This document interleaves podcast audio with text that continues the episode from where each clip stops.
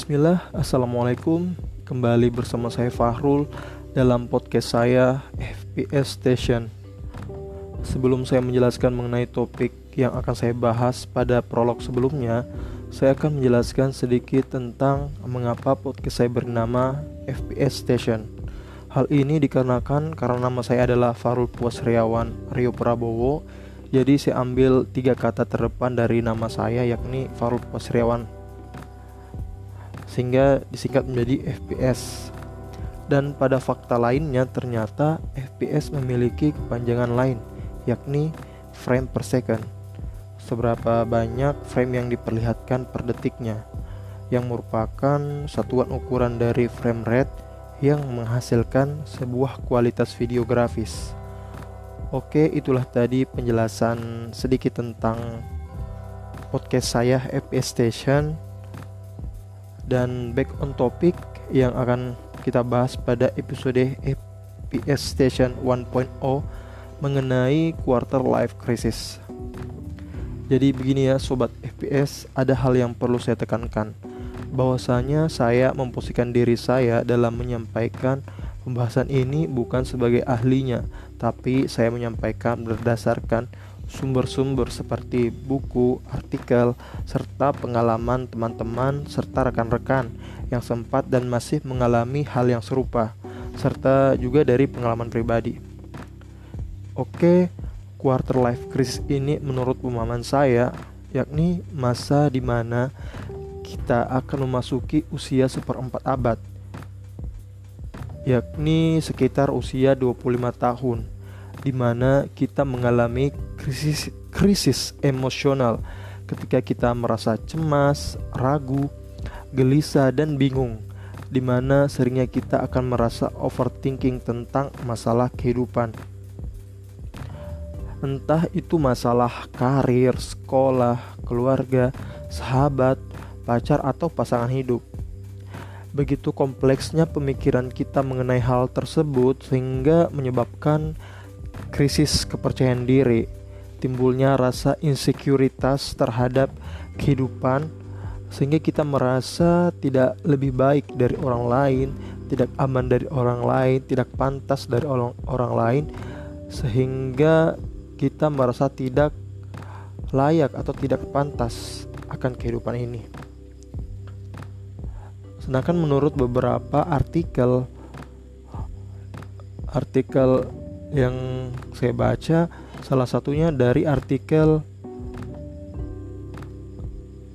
ADN Times di mana di sini dijelaskan bahwa quarter life crisis ini adalah masa di mana seseorang yang berusia 25 tahun mempertanyakan tujuan hidupnya. Di masa yang merupakan puncak kedewasaan seseorang ini, orang men, orang mulai meninjau kembali masa lalunya apa yang ia telah lakukan dan apa yang ia dapatkan dan bagaimana kehidupannya di masa datang.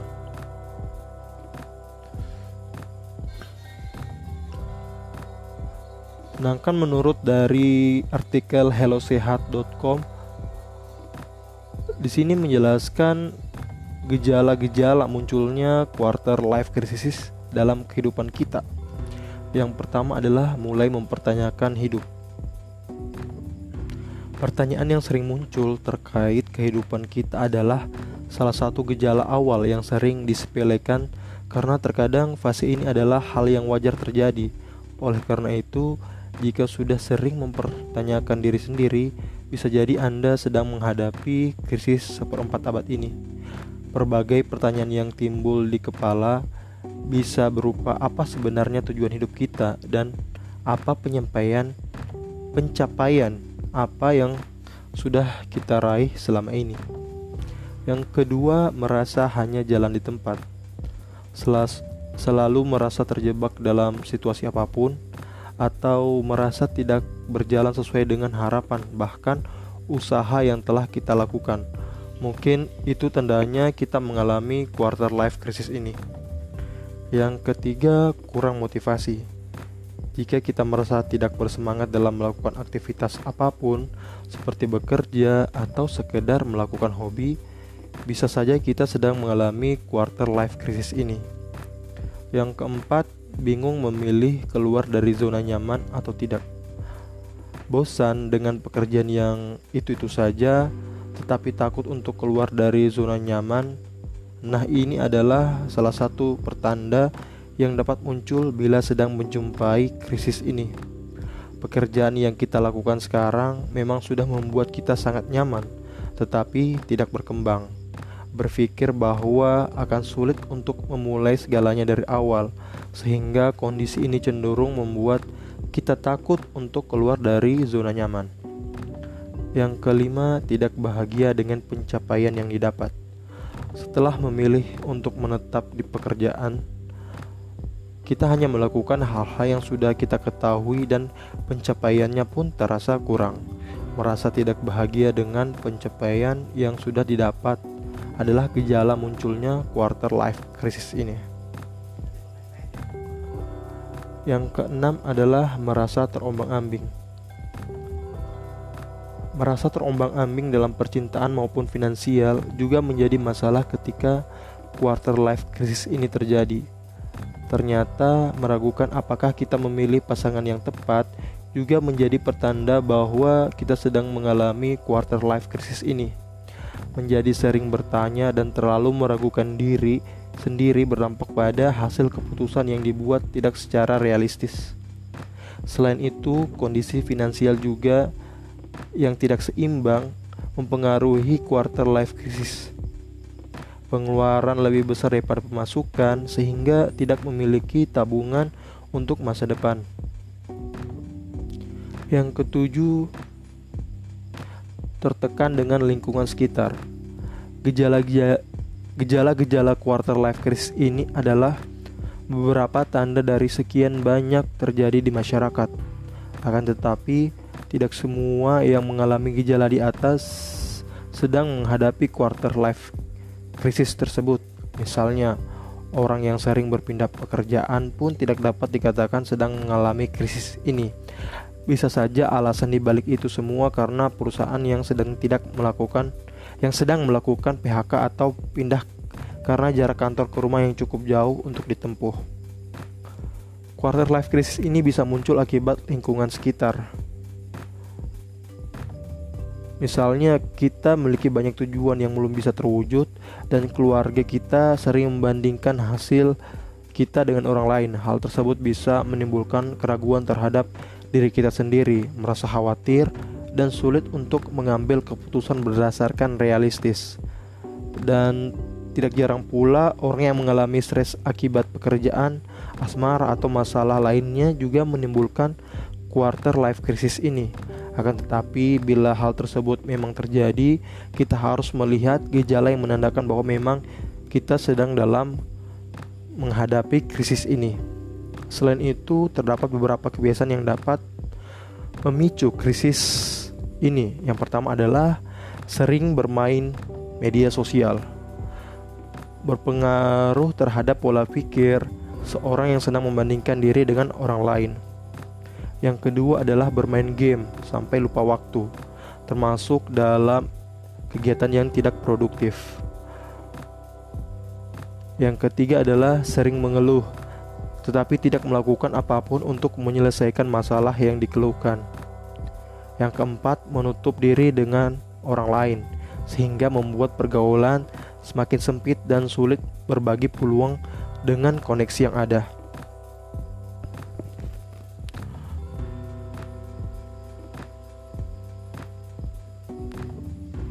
Nah, di sini dijelaskan dalam artikel ini untuk lebih produktif dalam menghadapi quarter life crisis ini kita harus yang pertama adalah mengenali diri sendiri. Kita harus mengetahui diri sendiri untuk melakukan ke depannya kelebihan serta kekurangan kita. Jadikan hal tersebut sebagai bahan evaluasi sekaligus motivasi untuk menjalani hidup. Hal ini dilakukan agar kita tahu apa tujuan hidup kita. Yang kedua, jangan memendam diri sendiri. Jika kita memiliki keraguan dan masalah, cobalah untuk membagikan atau menceritakannya kepada orang lain. Bisa saja orang yang mendengarkan masalah kita memiliki jalan keluar dan membuat kita tidak berdiam diri di satu tempat saja. Yang ketiga, berhenti membandingkan diri dengan orang lain. Salah satu yang mencirikan quarter life crisis ini adalah membandingkan diri dengan orang lain. Tentu saja Anda tahu betul bahwa hal itu tidak akan ada habisnya. Fokus terhadap diri sendiri untuk berkembang adalah langkah yang baik untuk mengurangi kebiasaan tersebut. Yang keempat, membuat rencana hidup. Yang kelima, mencari hobi baru. Yang keenam, beraksi.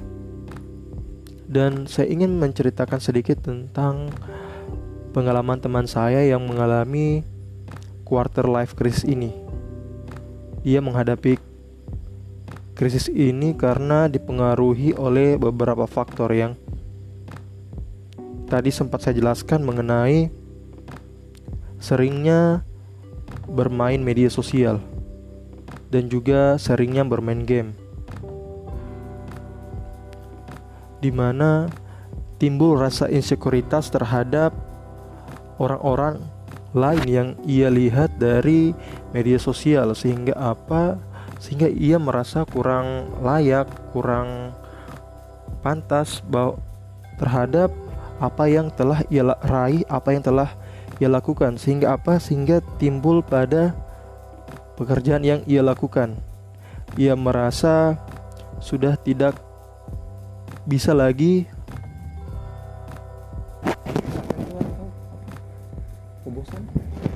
merasa bosan terhadap pekerjaan yang dia lakukan. Dan inilah akibat-akibatnya ketika kita kurang atau tidak bisa mengatasi krisis quarter life crisis ini. Dan ada juga teman saya yang sedang mengalami yang pernah mengalami quarter life crisis ini dia merasa merasa kurang terhadap pekerjaannya dia merasa karena pekerjaannya tersebut masih disepelekan oleh pasangan hidupnya atau pacarnya sehingga dia merasa bahwa pasangannya ini menyepe, menyepelekannya karena bekerja di suatu pekerjaan tersebut. Nah, suatu ketika dia mendapatkan pekerjaan yang lebih baik, dia merasa senang karena dia bisa membuktikan bahwa dia layak, dia berhasil terhadap pekerjaannya. Mungkin itu saja yang dapat saya sampaikan. Ini adalah podcast perdana saya, jadi kalau mungkin masih ada yang kurang dimengerti ya mohon dimaklumi ya sobat FPS dan terus dukung channel ini menjadi channel yang lebih besar. Sampai jumpa di episode FPS 2.0. Oke. Okay.